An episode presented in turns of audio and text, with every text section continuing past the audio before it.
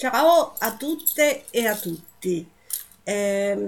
Faccio un piccolo inciso prima di iniziare perché come sapete sono ritornata da Barcellona, dove c'è stato l'incontro anche della rete europea di solidarietà con la comunità di pace, e tra le tante cose di cui abbiamo parlato e di cui vi farò relazione più avanti c'è una novità che secondo me è molto interessante, però non so come si riuscirà a farla, ovvero la comunità di pace per insomma cercare di mantenere quelle terre che ha in possesso e ha coltivato in modo biologico per 27 anni, ha deciso in una zona che è la Serrania della Bibe,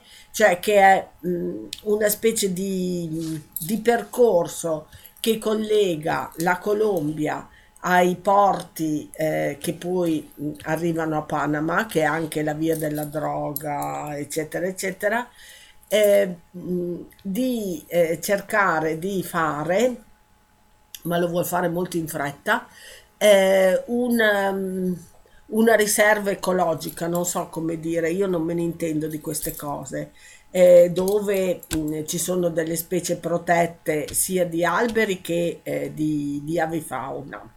E questo sì, l'hanno detto e hanno anche elencato le specie che ci sono in via di estinzione. Però vogliono inaugurare il tutto il 23 di marzo del 2024. Ora, io non so se ci riusciranno, ma hanno invitato tutte le persone solidali con la comunità di pace ad andare per il 23, che è l'anniversario della fondazione della comunità di pace, marzo, per questa inaugurazione. Questa è una delle tante cose che ci hanno detto, e seguirà un invito. Allora aspettiamo l'invito. È arrivato anche il report di Operazione Colomba di settembre, che vi leggo. L'acqua è per la vita e non per il fracking. Questa è la frase che ha segnato la marcia a inizio mese di differenti comunità che si sono mobilitate nei territori per alzare la voce in difesa dell'acqua, del suolo e della vita. Con certezza possiamo dire che continueremo il nostro impegno per chiudere il cammino del fracking, perché questa è una bandiera di tutta la società per proteggere la natura, recuperare quanto perso e decarbonizzare. Queste le parole della Ministra dell'Ambiente Susanna Muhammad. A inizio mese si è concluso il quarto ciclo del tavolo di dialogo tra le LN e il governo nazionale con gli accordi di Caracas. Si è tenuta sempre a inizio mese la settimana per la pace, promossa dalla Chiesa colombiana e da varie organizzazioni, un'università e associazioni accomunate dall'impegno per la costruzione della pace. Il 5 settembre il Movice, Movimento Nacional de Víctimas de Crímenes de Estado, ha denunciato attraverso un comunicato pubblico l'omicidio del giovane Joan Ferney Aguilar, figlio del leader Weimel Aguilar. Le vittime erano querelanti tutelari, azionantes della tutela, contro l'impresa Miranda Gold, un attacco diretto verso coloro che hanno lottato instaccabilmente per la difesa dei propri diritti e della terra, di fronte agli interessi delle imprese che operano nella regione. Il 6 settembre a Bogotà, ACT, Chiesa svedese e Diaconia, hanno premiato le persone vincitrici del Premio Diritti Umani di Colombia con un'emozionante cerimonia. Dopo quasi 7 anni dalla firma dell'accordo di pace con le FARC e in seguito a insistenti chiamate dell'ONU e della comunità internazionale, il governo ha approvato il 7 settembre la politica pubblica di smantellamento delle organizzazioni criminali, includendo quelle denominate come successori del paramilitarismo e le sue reti di appoggio. L'obiettivo di questa azione è quello di contribuire alla non ripetizione delle gravi violazioni dei diritti umani e dell'infrazione al diritto internazionale umanitario contro persone e comunità. L'11 settembre è uscito il report globale elaborato dall'Ufficio delle Nazioni Unite per il controllo della droga e la prevenzione del crimine relativo alle zone seminate a coca nel 2022. Le coltivazioni di coca in Colombia per il secondo anno consecutivo hanno raggiunto un massimo storico con 230.000 ettari seminati, un aumento del 13% rispetto al 2021. La ONG Global Witness ha pubblicato il report relativo alle persone impegnate nella difesa della natura. La Colombia risulta essere ancora una volta il paese più pericoloso al mondo per chi difende la terra e le sue risorse. Ancora una volta i popoli indigeni, le comunità afrodiscendenti, i piccoli agricoltori e gli attivisti ambientali sono stati vilmente attaccati. L'11 settembre, attraverso un video registrato dalla comunità di Bocas del Manso, nel municipio di Tierra Alta, Córdoba, il paese intero ha potuto constatare che uomini del battaglione Junin della brigata undicesima dell'esercito hanno minacciato la popolazione civile presentandosi come il gruppo guerrigliero dissidente delle FARC-P. Il 20 settembre il ministro della difesa Velázquez ha raggiunto il villaggio per chiedere a nome del capo del governo scusa per quanto è successo. La presenza qui oggi è per esprimere il rifiuto da parte del governo di qualsiasi atto compiuto da qualsiasi membro delle forze dell'ordine che oltraggi la comunità. Sono 10 militari già destituiti dal servizio, tra i quali il comandante della brigata con sede Monteria. In concomitanza sono stati registrati più di 4.000 sfollati nella città di Tierra Alta in movimento per timore di ripercussioni e per chiedere che siano attese le richieste della comunità. Il 25 settembre la Coordinación Colombia-Europa y Estados Unidos, rete nazionale di organizzazioni che difendono i diritti umani, ha pubblicato un comunicato dove si esprime la preoccupazione e la condanna per i gravi e reiterati attacchi perpetrati nelle ultime settimane contro la popolazione civile in varie regioni, menzionando anche l'incursione di un gruppo paramilitare nel centro comunitario di San José presso la comunità di pace di San José de Apartadó. Alla pace non si arriva con omicidi di civili né con attacchi alla popolazione. Il mese di settembre ha visto deterioramento della situazione riguardante la sicurezza delle persone della comunità di pace, così come denunciato nell'ultimo comunicato pubblico uscito il 22 settembre. Il fatto più grave è avvenuto il 18 di settembre, giorno in cui 2 uomini armati sono entrati nel centro comunitario della comunità di pace, ma non appena scoperti si sono dati alla fuga. Preoccupano anche 2 casi di intromissione arbitraria, irregolare e abusiva, in alcune porzioni di terreno facente parte del predio La Roncona, proprietà privata della comunità di pace. Operazione Colomba è stata quindi impegnata in vari accompagnamenti per garantire protezione e osservazione internazionale. A fine mese Operazione Colomba ha accompagnato a Bogotà una delegazione della comunità di pace per partecipare ad alcune riunioni con enti ed ambasciate al fine di richiamare l'attenzione sulla grave situazione di violazione dei diritti umani e del diritto internazionale umanitario che tuttora, nonostante la tanto proclamata pace, si vive nel territorio. La comunità di pace ha ribadito l'importanza del sostegno della comunità internazionale per il proprio processo di resistenza pacifica. Vi chiedo scusa per la mia voce, ma ho un raffreddore bello tosto. Allora, adesso ci trasferiamo in Palestina. Due stati, uno o nessuno, è un tratto da comune info.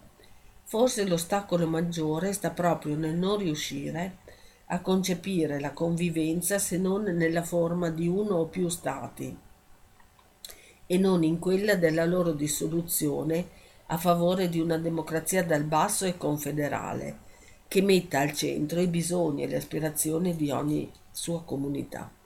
Può sembrare un'utopia, ma bisogna cominciare a parlarne, e non solo a proposito di Israele e della Palestina.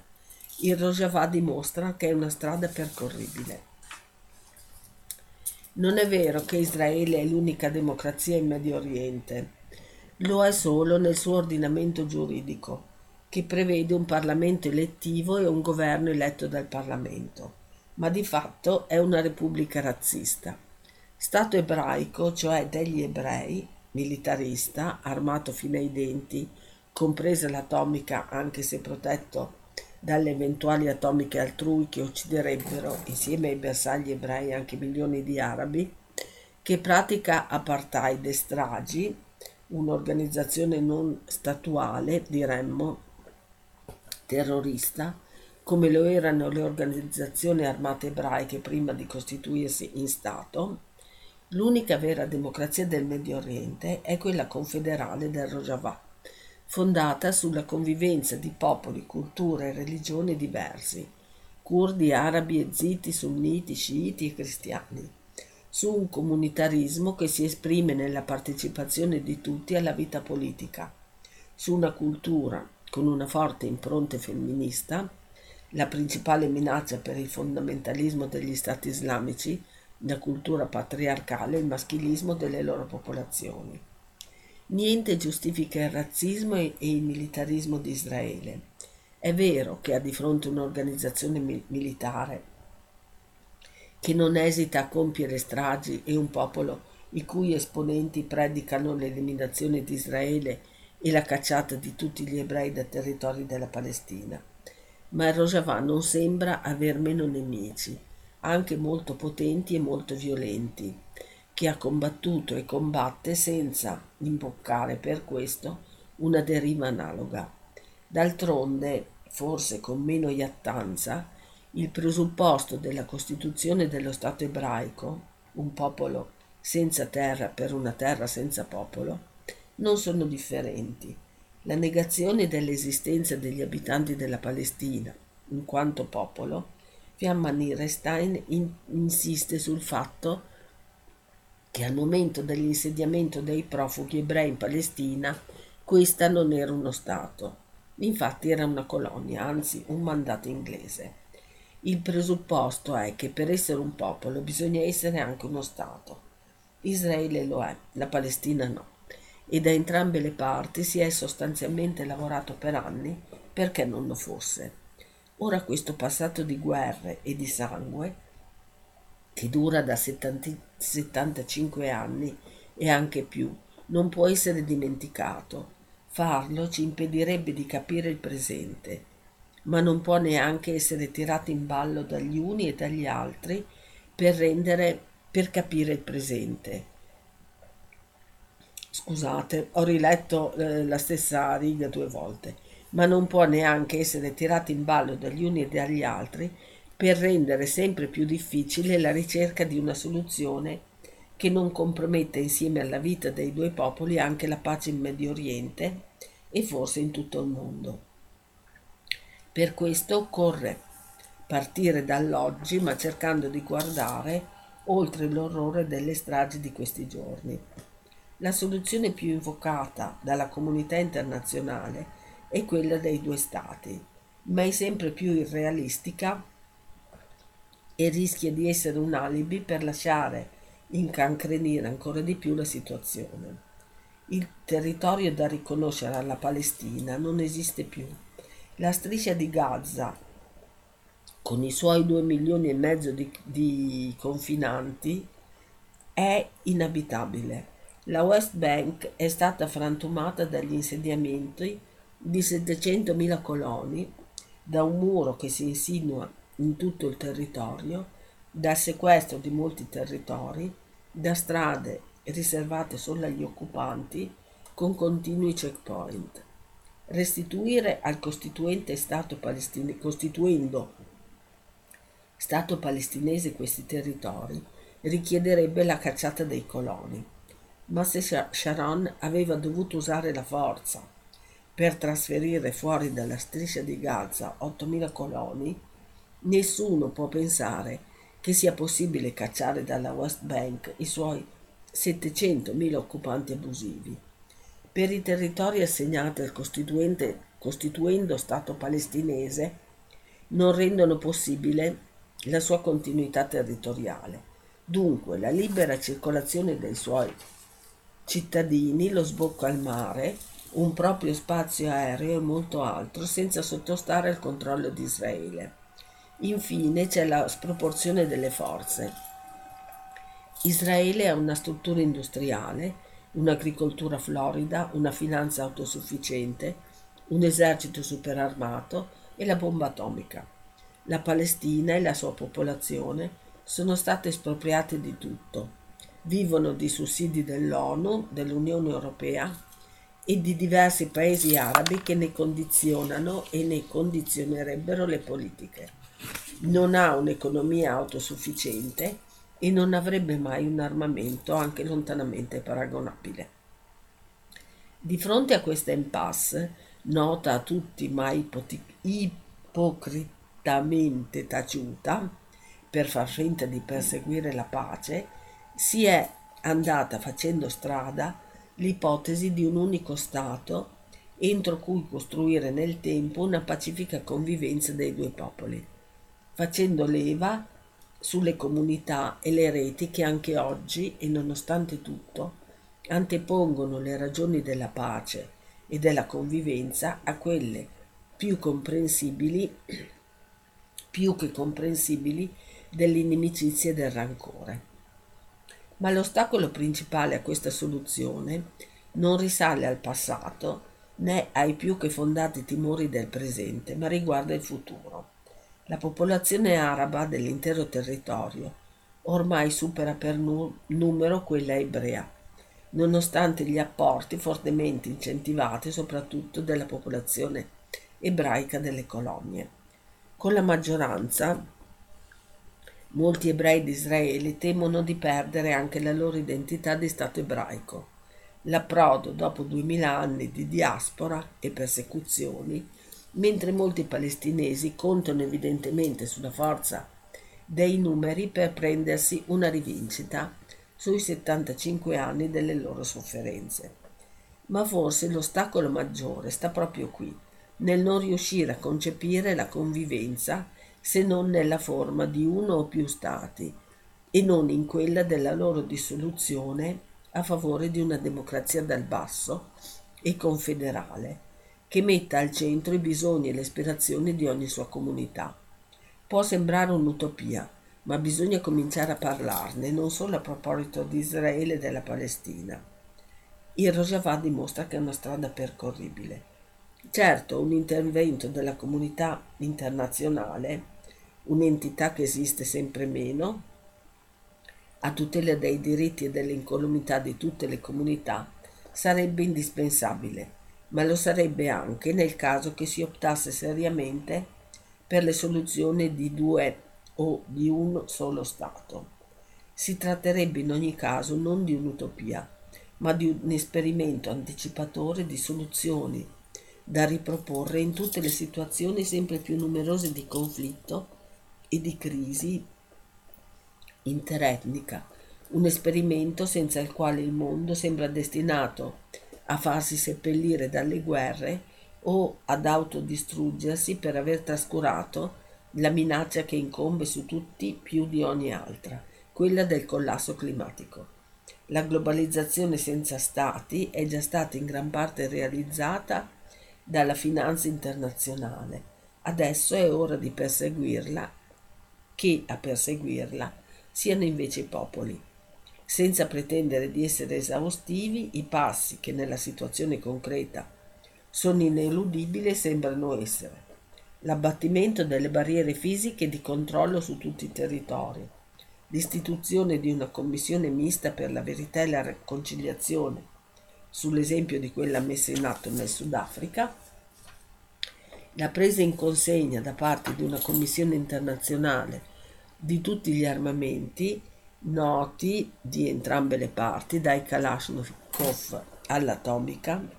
Molti sfuggiranno al controllo, ma si tratta di un work in progress.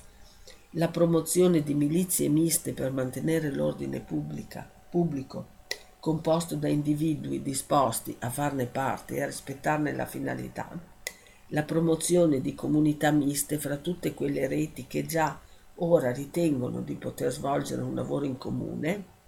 La consegna a ogni comunità di territori sufficienti a garantire la sopravvivenza, lo stanziamento di ingenti finanziamenti internazionali sotto un controllo congiunto degli enti donatori e dei rappresentanti delle due comunità.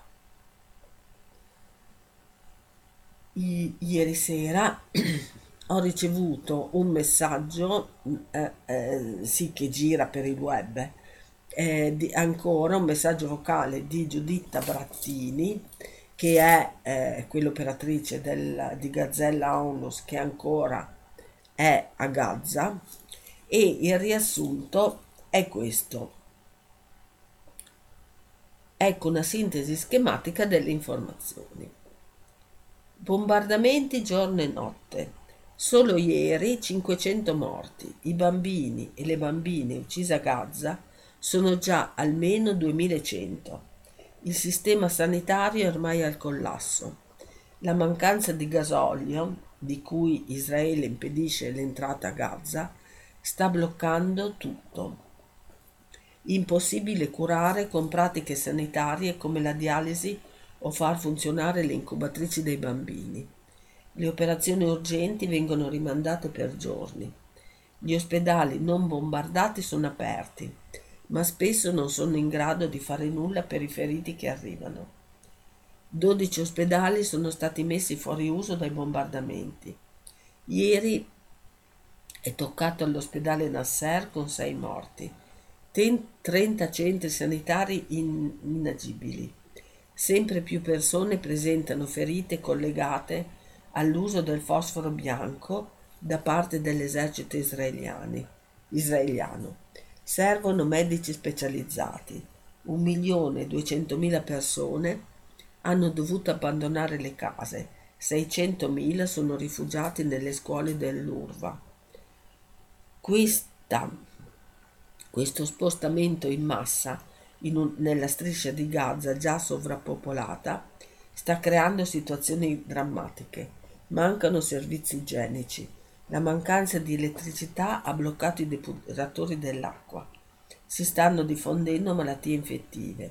Migliaia di persone sono ammassate al passaggio di Rafah sperando di poter scappare in Egitto. Moltissime ambulanze bloccate a Rafah con i feriti che non possono essere curati. Israele impedisce ai pochissimi aiuti umanitari entrati di essere inviati al nord di Gaza e a Gaza City. In queste zone la situazione è ormai al collasso. Infine c'è un audio di Giuditta, c'è un appello.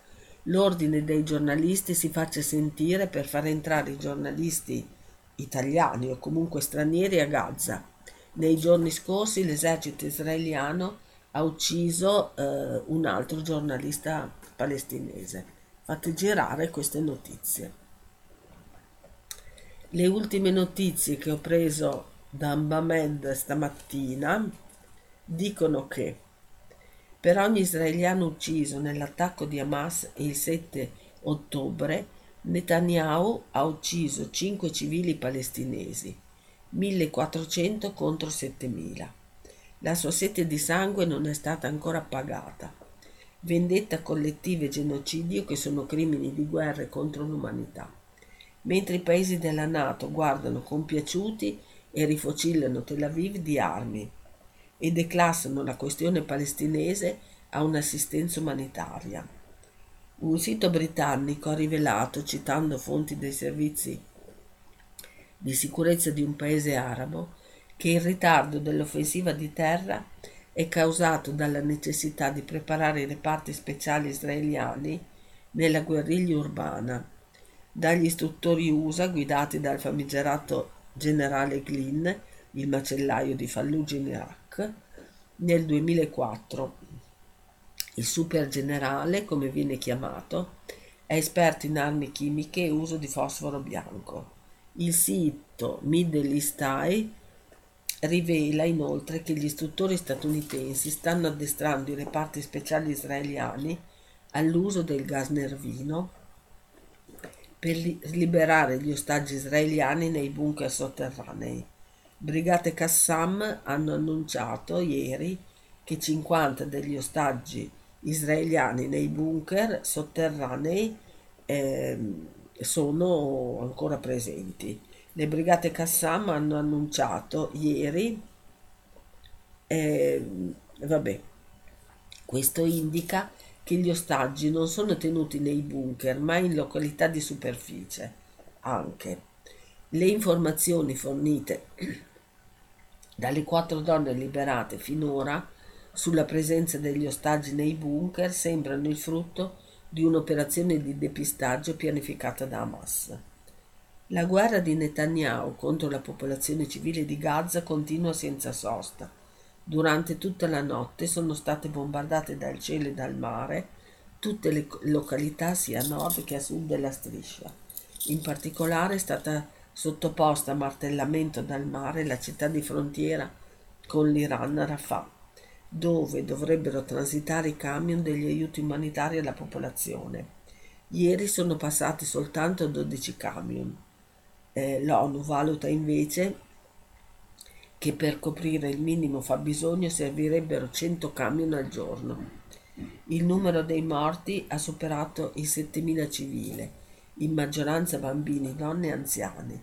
In risposta ai negazionisti in Occidente, il Ministero della Sanità di Gaza ha annunciato che fornirà i nomi delle vittime e le località bombardate dove sono state assassinate e indicazioni su dove sono state sepolte.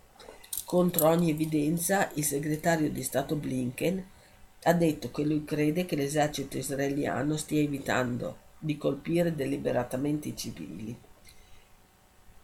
mente sapendo di mentire.